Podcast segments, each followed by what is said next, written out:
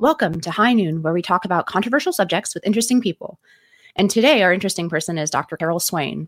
Uh, Dr. Swain has a long train of degrees, uh, working backwards from her, her most uh, recent. She has a Master of Legal Studies from Yale Law. She's a PhD in Political Science from the University of North Carolina at Chapel Hill.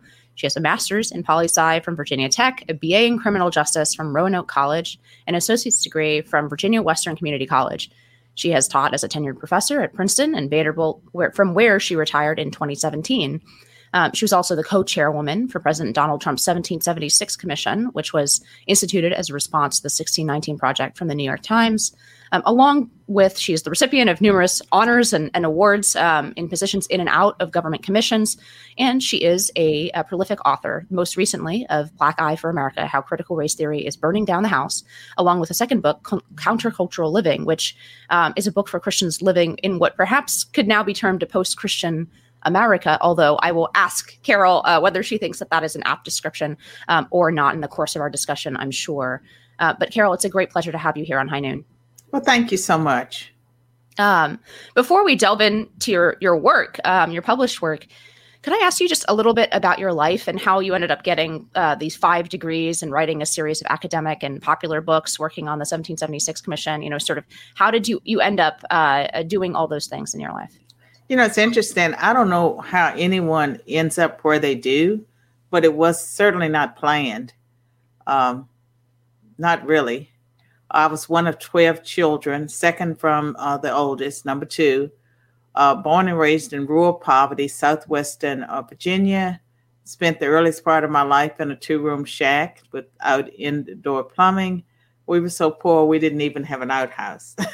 so there are a lot of people, you know, of my age that were born and raised in the country, and maybe they didn't have indoor plumbing, but they always had an outhouse. Uh, I dropped out of school after completing the eighth grade. I married at age 16. Uh, by the time I was 21, I had three small children. And I ended up, you know, getting divorced, earning a high school equivalency, going to a community college and getting the first of five degrees. My first degree was in business. I thought I would be a store manager, you know, managing a store at the mall.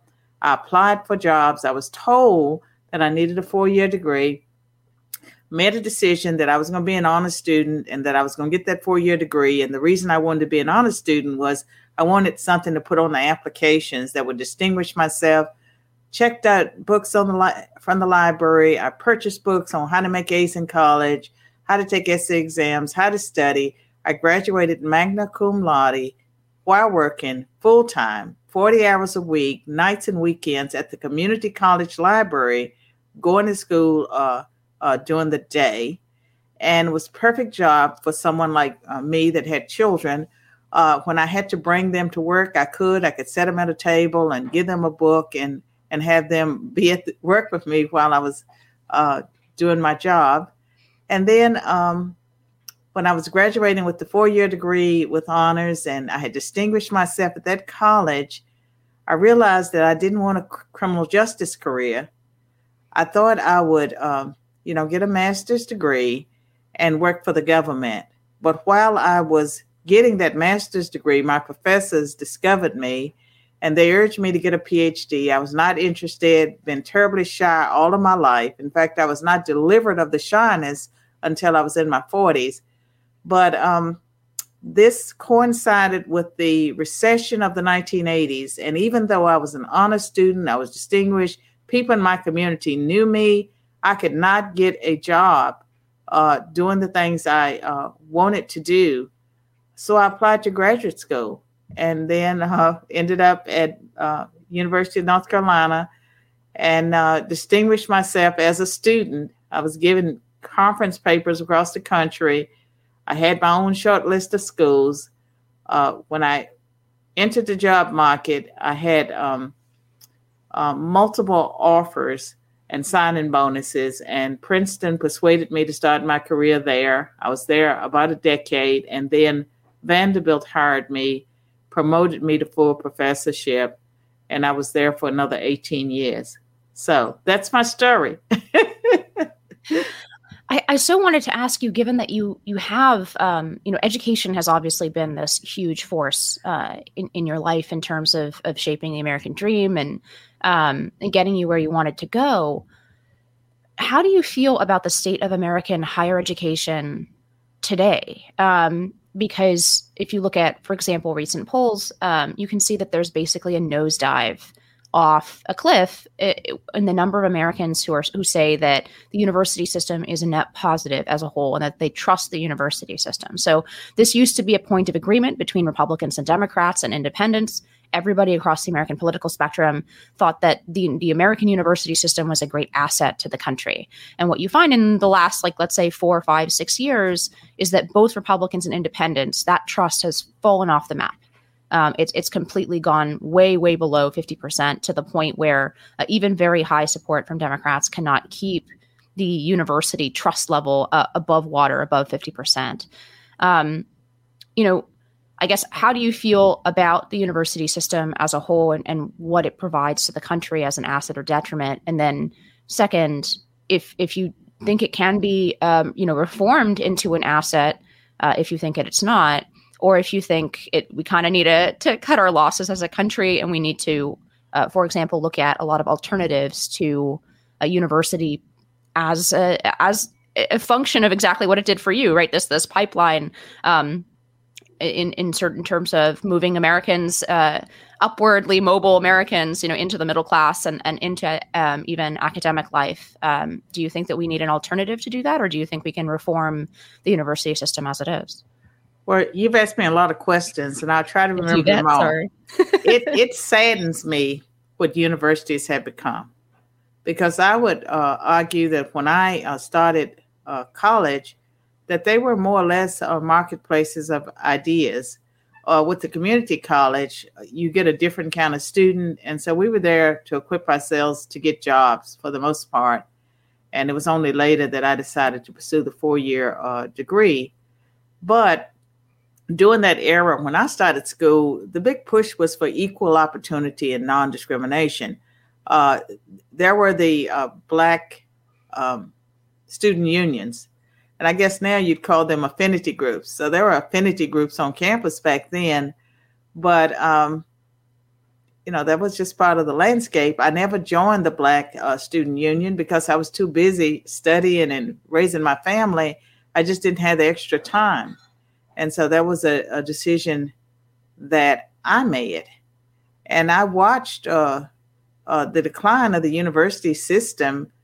But for the most part, I thought the experience was positive. When I was in graduate school, there were um, uh, some conservative professors.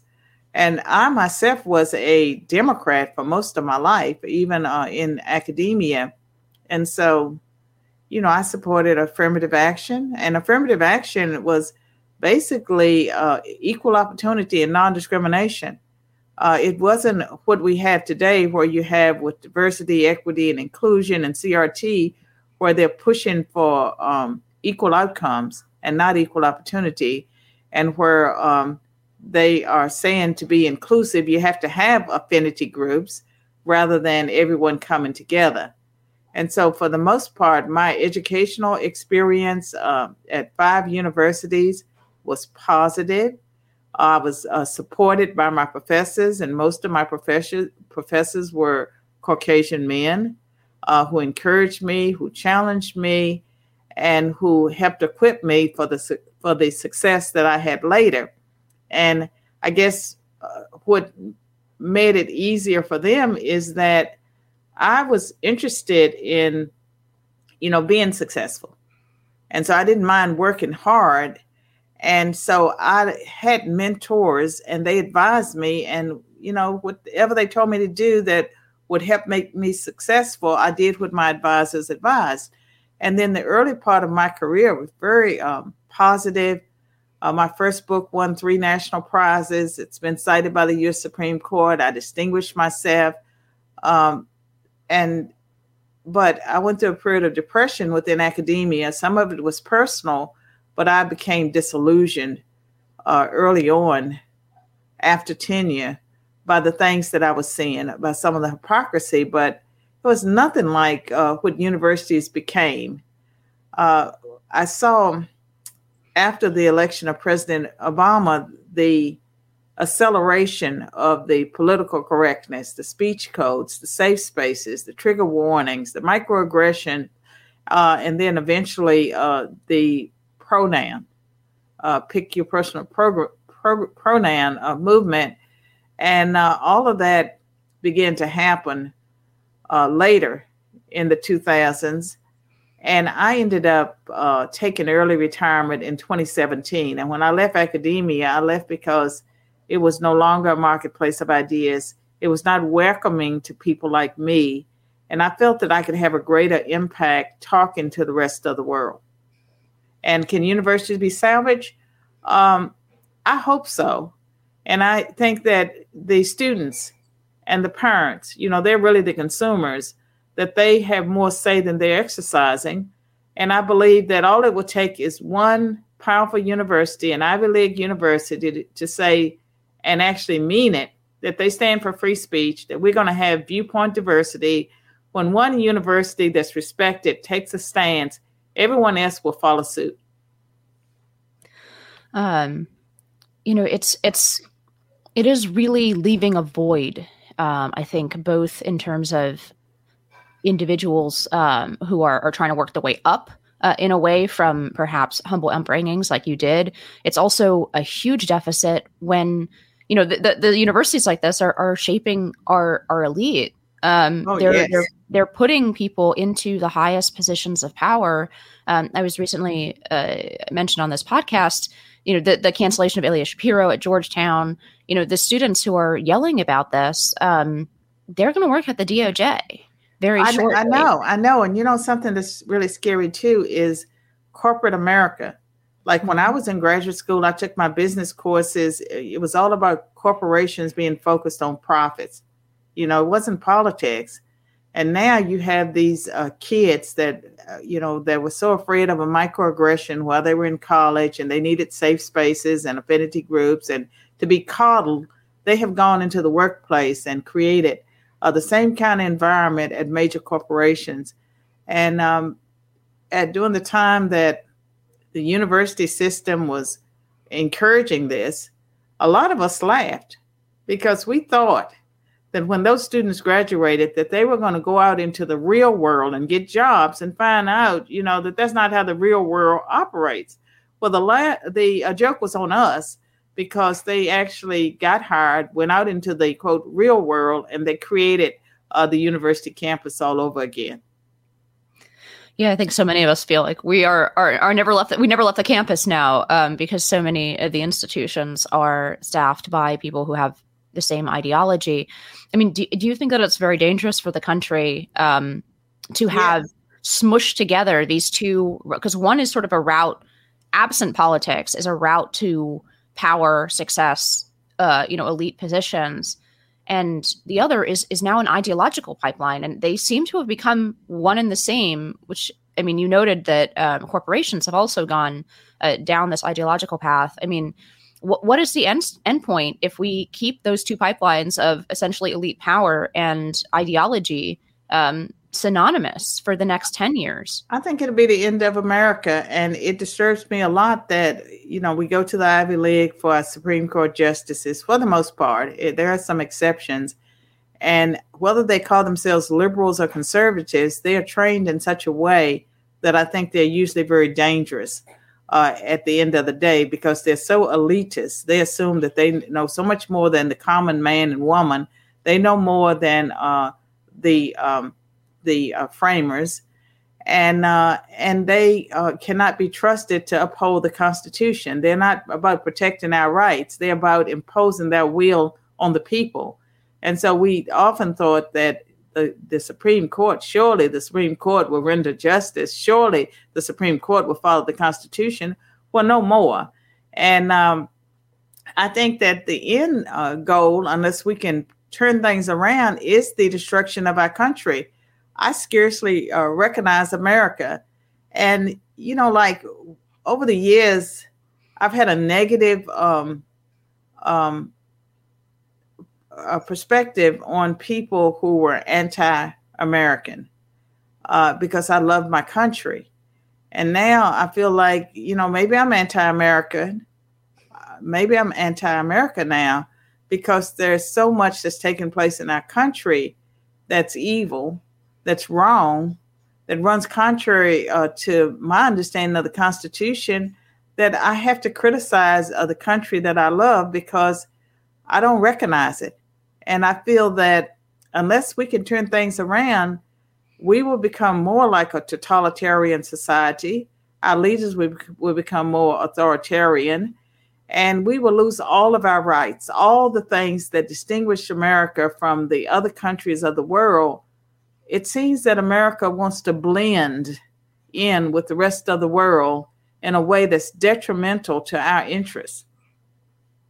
Um, yeah, I've had the same kind of internal struggle, right? I've always been a, a great patriot and a great um, appreciator. My, my parents come from another country, they immigrated here, uh-huh. right? I have always had an enormous appreciation for the systems of this country as being so different um, from what I would say is the norm uh, all, all over the world, which which has been um, much much shorter on on rights on the on, on freedoms and and much longer on um, lack of opportunity, corruption, uh, and and true tyranny and oppression. Um, and I've had the same struggle with myself. Like I feel these sort of Chomskyite uh, feelings rising up in myself as I, I think about um, you know the fact that this ideology has taken over so many important institutions in America that it, it, it is becoming more and more difficult to distinguish um, the United States as like a country um, from from these ideologies because they they populate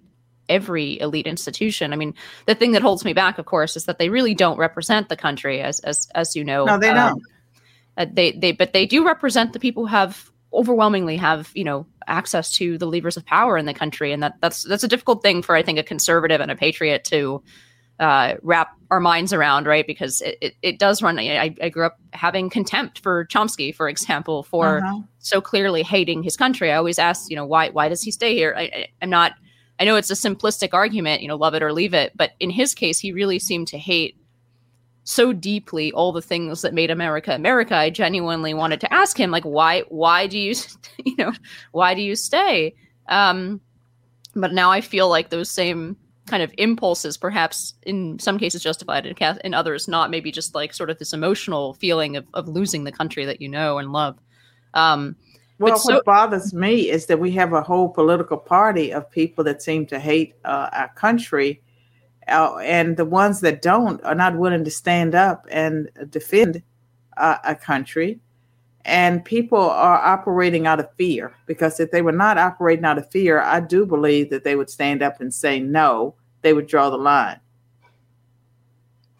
Yeah, I mean, uh, one of one of the um, things we've hit again over and over on this podcast is the percentage of Americans who now self censor their views, and one of the most potent things that people are afraid of, right, when they do um, engage with contemporary political debates, is the fear of being called a bigot and most particularly a racist. And America does truly have this like Achilles heel of of race, and I think that's part of the reason, whatever you want to call it, wokeness um, has been so successful is is is shifting from the relatively unfertile ground in terms of economic inequality, where Americans as a, a sort of national character seem much less open to the argument that things are, are sort of economically rigged or economically unfair than they are legitimately to arguments that things are racially unfair.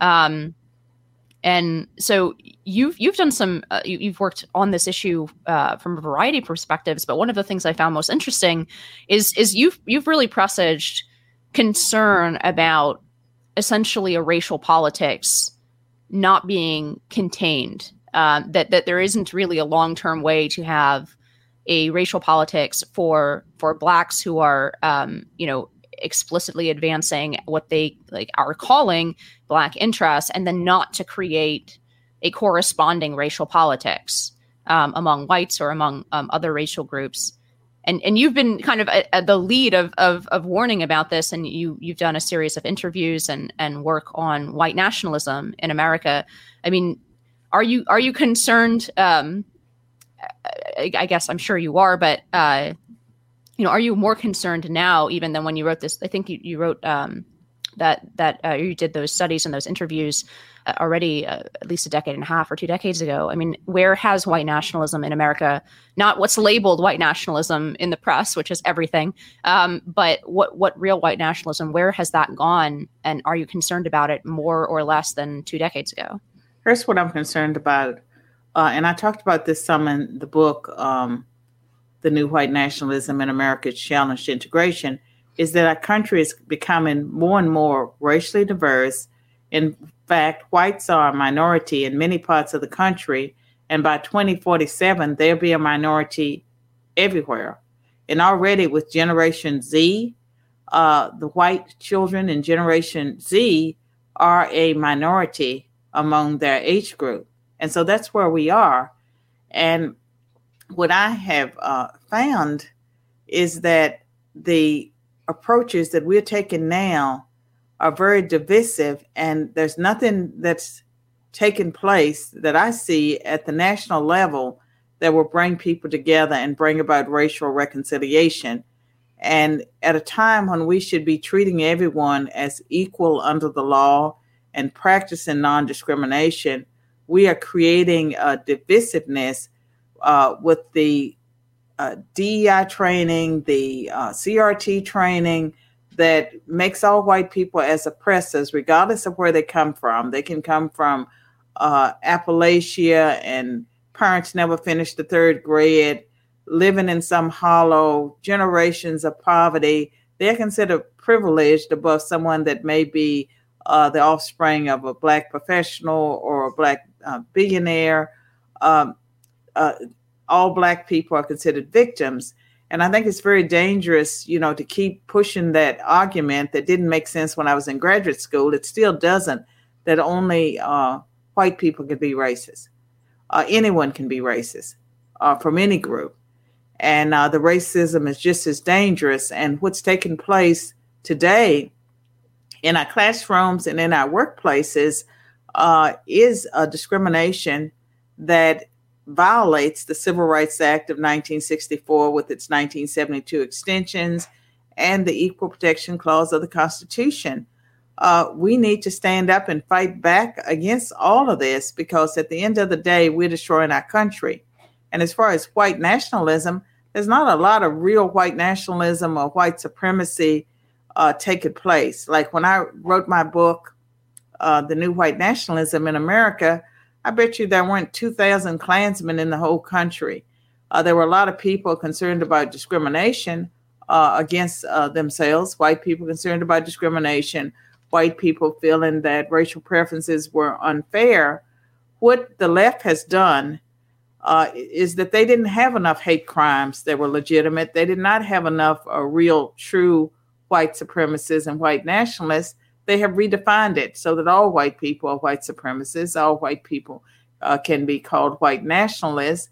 And uh, with hate crimes, nine out of 10 times, every time you read about a high profile hate crime uh, in the news involving a racial and ethnic minority or a member of the LGBT community, you can bet your bottom dollar that a week or two later, it'll be in fine print somewhere but the person who reported the crime was actually the perpetrator. That what we have is hate crime hoaxes because there are not enough real hate crimes taking place.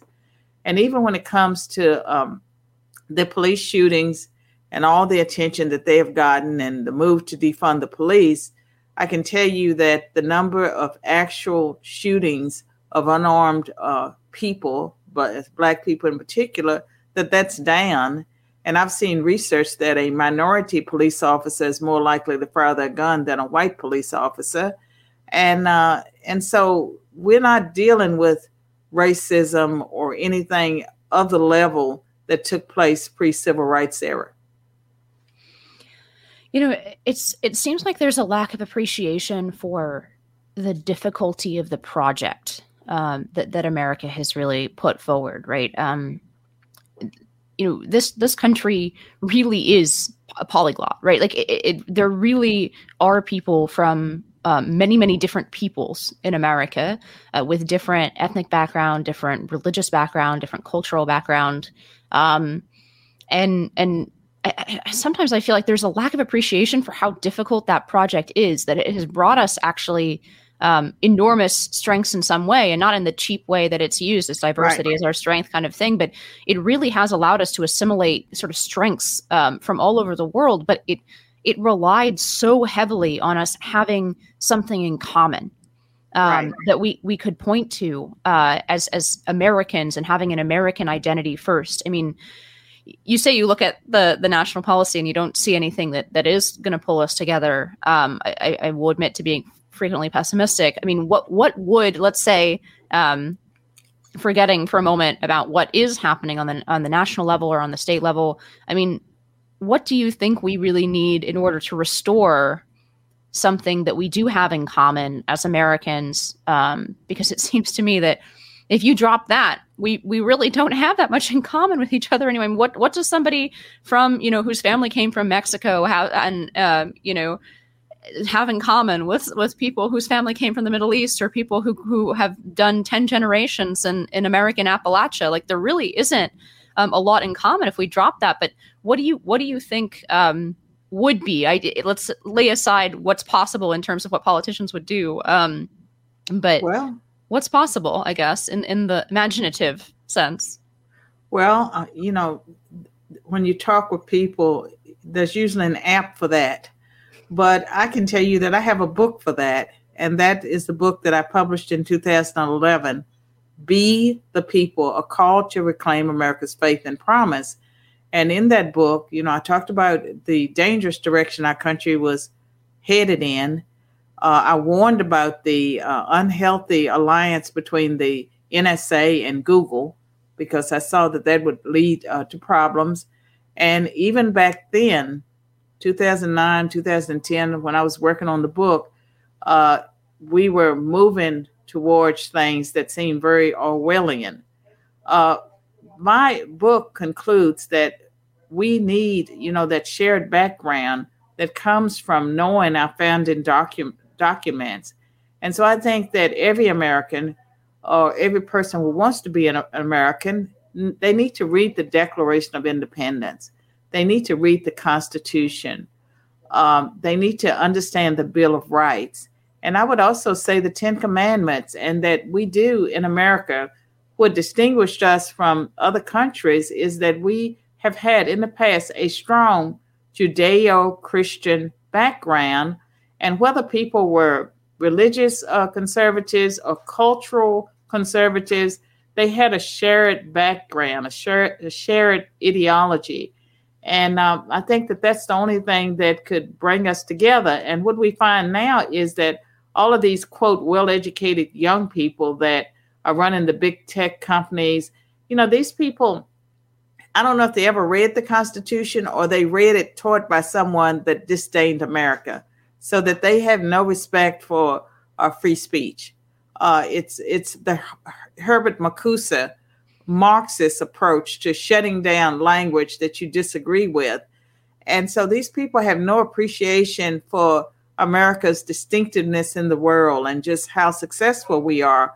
They want globalism because they want everyone equally poor except themselves.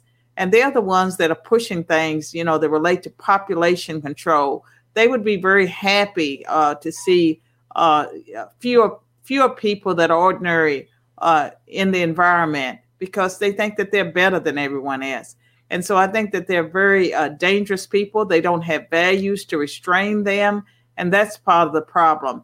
If you want to solve the problem, you go back to our Judeo Christian values and principles, you go back to the Constitution, the Declaration of Independence, you uh, begin to cherish the Bill of Rights, and you go back to the Ten Commandments and some of those biblical principles that have influenced the laws in America, you know, throughout our history. Um, that's actually where I wanted to go next uh, with this conversation. I wanted to ask you if my premise in introducing you you think is true or false, um, and and either way, what what it means for our future together. Because uh, you know, one of the things that has tied Americans together over the years is, as you say, I mean, I think it's actually as a as an agnostic person of Jewish background here, um, I I think it's honestly a little bit overly generous to call it Judeo Christian, although, of course, there is a serious overlap between the peoples of the book. Uh, America was a well, Protestant. I'm going to stop nation. you. I, I want to stop you as an debate, yeah. agnostic. I used to be an agnostic too. And I used to believe, you know, kind of like, uh, I mean, I don't know about your agnosticism, but mine was uh, more like one God, many paths. I thought all religions had something, you know, positive, positive to offer. And when it comes to uh, people that I know that have a Jewish background that are atheists, you know, I have difficulty understanding that because the very existence of the Jewish people and uh, and how they have been targeted throughout history, it screams and it speaks to the existence of a God, existence of a God, and the Christian uh, Bible would not be possible without its its um, the uh, Jewish background, the the Old Testament, and uh, as a Christian who is Bible believing, I could not live my faith and live my life without the appreciation of the Jewish people and their heritage. And I just wish more Jewish people felt the same way. So it saddens me too when I uh, run into people that um, are Jewish who are atheists.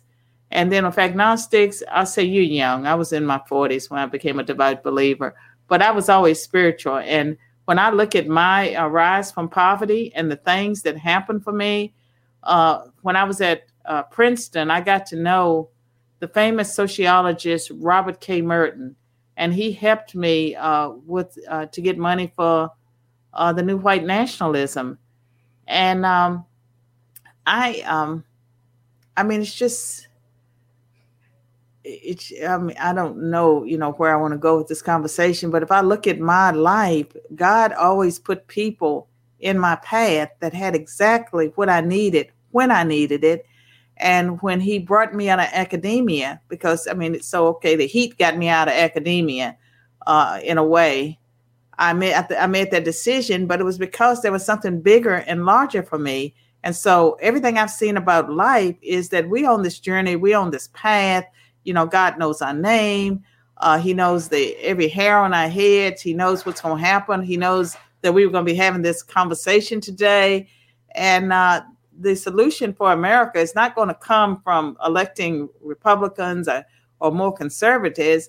It's going to be a part of god's plan and where america is on the timeline i don't know i don't know if america will survive i know that god judges nations and uh, he certainly judged israel many times, and he used Israel's enemies to punish Israel at times. And America is poised for judgment.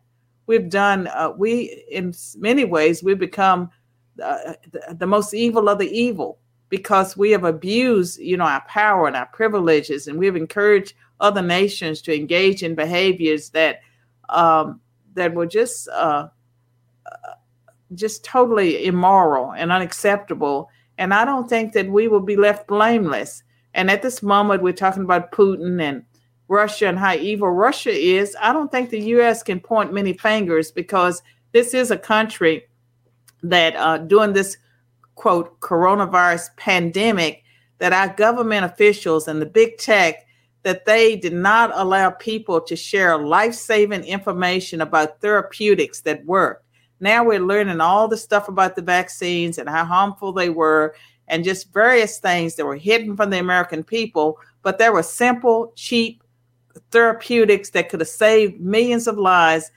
And I believe that people knew it and they did not care. Now, my soapbox. uh, so I, I probably disagree with almost everything that you just listed, okay. but um, all right. I, I, think that that's that's part of one thing that I very strongly do believe and agree with you on is the fact that um, we have shut down um, information that we have a uh, sort of private system of censorship, which makes us very different um, from the Soviet Union um, in many ways. Uh, it, it's just a totally different um, kind of tyranny when you have private actors coordinating to stop speech, for example, um, than when you have a, a top-down government censorship. censorship well, wait a minute. We have the American government uh, providing subsidies uh, to media and to the tech companies. Many of them are getting grants from the government they are they are responsible in the U.S. for the shutdown of information. And what I mentioned about the therapeutics, I mean, this stuff is coming out. It's documented.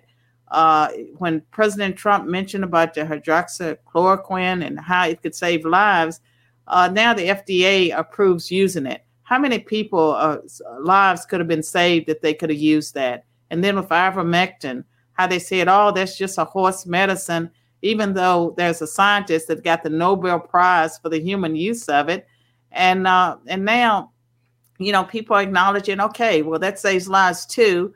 And there's a nasal spray called X Clear that applied to the FDA for a patent to be because it kills um, their formula kills um, the um, bacteria that causes coronavirus in the nose and um, now, so they were not granted their um, uh, approval by the FDA but then there have been studies since then that shows that yes it does ki- kill the virus you know this simple nasal spray uh, that people use and so uh, the the fact that our government, at a time when uh, people were losing their lives, that they shut out totally the scientists and the doctors and you know all of these people that were saying no, there's a better way, there's a different way. In fact, some doctors were threatened with losing their licenses if they actually prescribed their patients medicines that they knew would save their lives. So, um, you know, I'm not uh, I have studied this stuff very carefully, and I am very worried about America. And I think that America stands poised for God's judgment. And I'm sorry, you know, like for taking the interview in a different direction, yeah, but that, that's fine. my soapbox. that's that's fine. I mean, th- this is this is part of the. Um, you know, I, I, do think that what I was going to say about the um, private companies is that actually what we are seeing is is a, a wholly different form of censorship of conversations like this. Um, and I, I'm not a, a scientific expert, although um, the the people that I do trust, uh, even personally in the medical field, uh, have not been enthusiastic about some of these therapeutics, um, just on the basis that that they didn't see them work in their own practice. But I, I do they, think that we they have been discredited. Seen- I mean, you you need to go back to some of those people and also just look at what is coming out now about uh, the therapeutics and how the information was suppressed. The, uh, the second part is certainly true, uh, as in mm-hmm. that that the the conversation was suppressed around a lot of these. I, I, think one of the the interesting whether it's it's because this this isn't uh, a natural virus or because uh, it is uh, and just happens to have these these um, features, I don't know. But one of the interesting things about this pandemic, um, and I'm again not a medical expert, but um, has been how differently people react both to the virus itself and to various treatments. So, like even some of the the sort of approved treatments, um, people react wildly, wildly differently in a way that say they don't to the flu. And maybe that's because we've we've lived with the flu for such a long time that um, our our responses have gotten um, more homogenized over time as people are exposed multiple times. But um, one of the interesting things to me about this has been how wildly different people react. So, um, the, the, in seemingly um, I guess it's not a surprise, for example, that, that people who are older react differently than people who are younger. But even within each age band, there have there's wildly different responses to this, and perhaps it's just because we haven't been exposed to it over time. But um, I, I do want to circle back to the question of sort of the role of Christianity in America, because what what got us on this this track was right. talking about whether or not such a thing as Judeo Christian uh, sort of foundation. I, I, think it does exist, but I think it's often used as a, a sort of a cheap political cover um, in a way of, of, of sort of including um, Judaism in America's founding, although there were Jews and they were very, um, you know, they, they were involved and there, there are actually, you know, founders or at least secondary tier founders um, who are Jews at the time. So America has always been a haven uh, in, in a way and, and has doesn't have, for example, the history that that most European countries have with with Judaism. Um, but I, I do think it's fair to say, and I, it's almost like a early version to me, early version of PC that we wanted to include. It was sort of this nice impulse that Americans have to try to include as many people as possible in the foundations. But I, I do think that it's well, fair to call America a Protestant Christian nation at its founding, which is not to say that it was the, the popular word today, integralist, right? It, there was a separation, um, not as harsh as we have today, but I, I think that it's fair to call America a Protestant Christian nation. And I guess I wonder if you think it's fair to call it a post Christian nation today. okay, let me say that those uh, Puritans and Pilgrims that wanted America to be the new Israel, you know, they came here to, you know, to take advantage of the covenant that um, God had with the Jewish people. Uh, so even those Christians, they were Christians, but they wanted to be the new Israel. So we can agree on that, right? I, I don't actually know what you're referring to. Oh, um, okay. I'm just okay. talking. I'm just talking historically. No, no, no. I don't know what what the different branches are, but I, am just speaking historically that uh, I was talking you know, about Protestant the- Christianity was the the by far the dominant religion in America, although it was split into right, different right. sects. Okay, yeah, you, can you could we, you could say that uh, America's many of the founders were Christians, but among the Puritans that they wanted to set up a new Israel. They wanted a covenant with God similar to the covenant he had with the Jewish people. But the laws of America, even the Sunday blue laws and all of these things that were adopted, you know, by the colonies. And when I was growing up in Virginia in the, in the 60s, we had Sunday blue laws. You know, everything was closed on Sunday. You couldn't uh, buy alcohol, all of those things. That was influenced by the whole Bible, the Old Testament. And I think the Jewish connection comes from, you know, the Old Testament and how you don't have Christianity without uh, Judaism. Uh, and then you asked me about post Christian America. I think uh, it's post Christian in the sense that uh, the people that are trying to cancel our way of life have certainly targeted Western civilization, and Christianity is a part of Western civilization.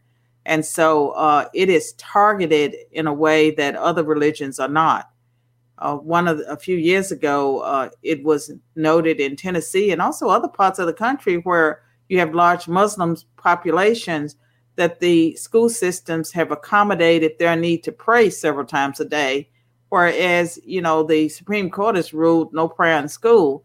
Uh, my position would be everyone prays or no one prays, uh, but get it make a decision either everyone prays or no one prays uh, but Christianity has been targeted in a way that other religions have, have not. And also, conservative uh, uh, Jewish people are targeted in the same way because anyone that uh, stands up for, for traditional values, morals, families, they're going to be targeted. Yeah. So I, I um, you know, recently, for example, there was a, a poll that came out, um, these long term Pew surveys on religion that showed that for the first time in America's history, uh, the majority, 51% of people, are not certain about the existence of God. And so that that is kind of what I mean by post Christian. Um, I'm, I'm by no means saying this is a good thing. I think my question would be do you think that America can hold together these disparate groups without uh, because it seems to me that Protestant Christianity was actually something that was shared among a vast majority um, of Americans of all different sort of cultural racial backgrounds, but most of them were Christian. Then for a while, you know, that was on decline. Um, but still, there was, I think, even into the 60s, I, I remember reading, um, gosh, and I'm going to show how, how uh, not up I am on American uh, sort of uh, religious history here, but um, th- there's there were two pastors. Um, one was Falwell, but the other one Billy Billy Graham. Right.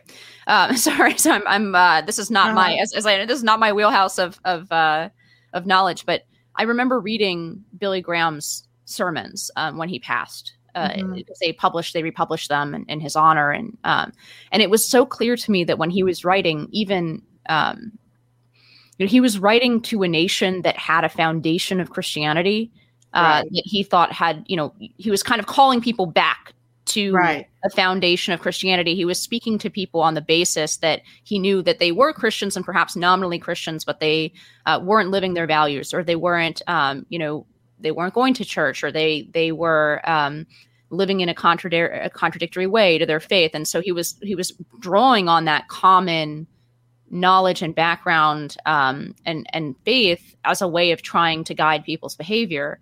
It struck me that that sermon couldn't really be popular in America today because I don't know. Um, Right. But there are enough people who have that foundation or that knowledge at all that it would make sense to them as a call home. What What do you think about that? Well, I mean, if I say Jesus Christ is Lord and Savior, is He He's the only way, uh, then some people could say that's hate speech. Uh, when it comes to the surveys that say, you know, that fewer people believe in God, well, there are a lot of Jewish people that I know believe in God. There are a lot of Muslim people that I know believe in God. Christian people believe in God.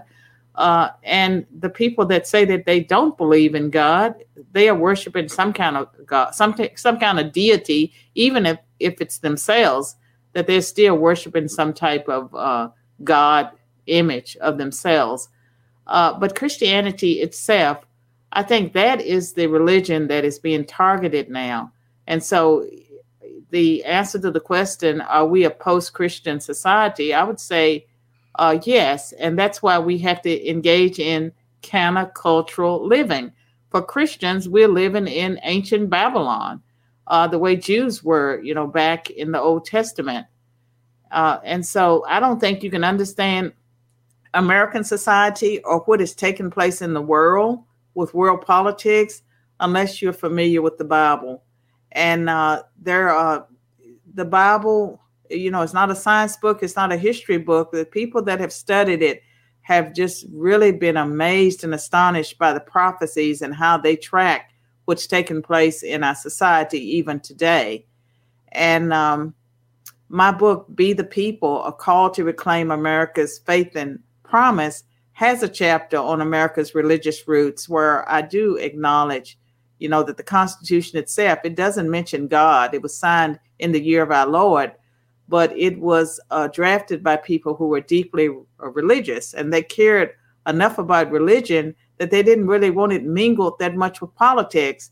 And um, the the uh, I would argue that the the framers when they drafted the Constitution, they were not trying to um, divorce people's religious beliefs and their faith from what they did in public life they were trying to prevent America from having a uh, national ch- church or a state church, uh, and that um, separation of church and state had to do with not having one denomination uh, being the official denomination of the country. They did not want to go through what uh, had taken place in England. Yeah, and uh, America had a soft, I mean, a soft version. So even after the the Declaration and even after the Constitution, um, the the First Amendment only applied to the feds. So that, of course there were establishments in, in most of the northern states, um, and then those only ended when it, it became clear that in fact it wasn't going to be one denomination. So there was a kind of natural um, disinclination and disestablishment in America exactly because it was even within the, the bounds of Protestant Christianity, was somewhat polyglot. It had a lot of different Congregationalists and um, Unitarians who were much more serious than they are today, um, but but had different denominations. And when it became clear that the money was going to start shifting from one denomination to another, uh, even those states disestablished their state right. churches. But I, I guess my question is all the way through when Billy Graham was writing this, there there has been this this Christian heritage in America, right? And it seems to me that if, if we were to have another great awakening today, I um, hope that we do. that that it would have to. So I here let, us wrap up on this question. Um, do you think there's anything in common between the way that um, wokeness has, as John McWhorter observed, become something close to a religion um, among, especially among America's elites? Uh, do you do you think that that is connected to the absence of Christianity or the receding of Christianity uh, as as America's religion of of um, of choice, if not of establishment. Um, and then, do, do you think that it, it is kind of a, a, type of great awakening? And do you think that there's any undoing a sort of woke great awakening, um, yeah. or perhaps maybe undoing it by, by a, a, Christian great awakening? Uh, when I uh, published um, uh, be the people, 78% of Americans uh, are, identified as Christian. And that was uh, 2009. And, uh, and so, you know, between 2009 and now, you have these changes that you're talking about. And McWhorter and other people have pointed out that CRT operates very much like a religion because it involves confession, repentance, uh, uh, uh, redemption. But to get to redemption, you have to continually uh, confess as a white person that you're racist. You never get out of that because they argue that racism is permanent.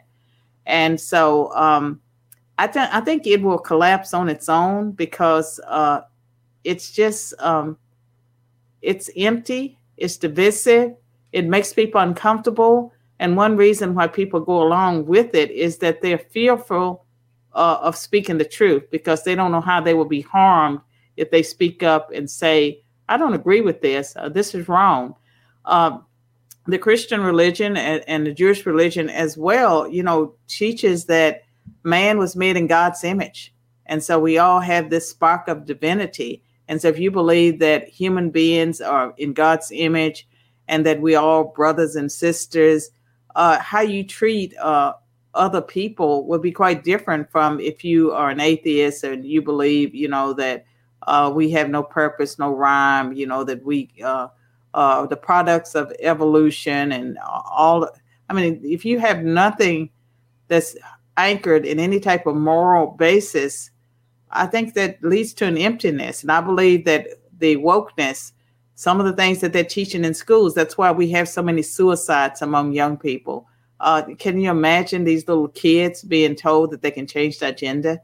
and they may not be really little girls and little boys, just how confusing that would be to them and how harmful it would be. Um, uh, so I think wokeness uh, will destroy itself. I would like to see a, a reawakening where we go back to our traditional values and principles and we respect the family once again. And, uh, you know, churches are a mixed bag. They've been taken over by, some of them been taken over by social justice warriors. And uh, they're not offering real solutions. Some are, some aren't. Uh, but we need to um, remember, you know, who we are, where we have come from. Uh, otherwise, you know, we will be in the dustbins of history. Well, I, I completely agree uh, that we need a solution to the Houellebecqian crisis of meaning in the West. Um, I, I, don't know what that solution is going to be yet, and perhaps the solution will be worse than the, the disease, depending on what it is. Um, but but I hope it'll be, as you say, a return to uh, return to more traditional sources of American and Western um, ideas and uh, I guess we can both we can end on on that note. But thank you so much, Dr. Carol Swain, for for joining me on High Noon, and thank you for the even the the discussion that we, are not allowed to have. We'll see if this gets banned from YouTube, right? Um, just for merely having this discussion. Uh, so we'll we'll find out. But um, it, it was a great pleasure to have you on. Thank you for for giving us your time today.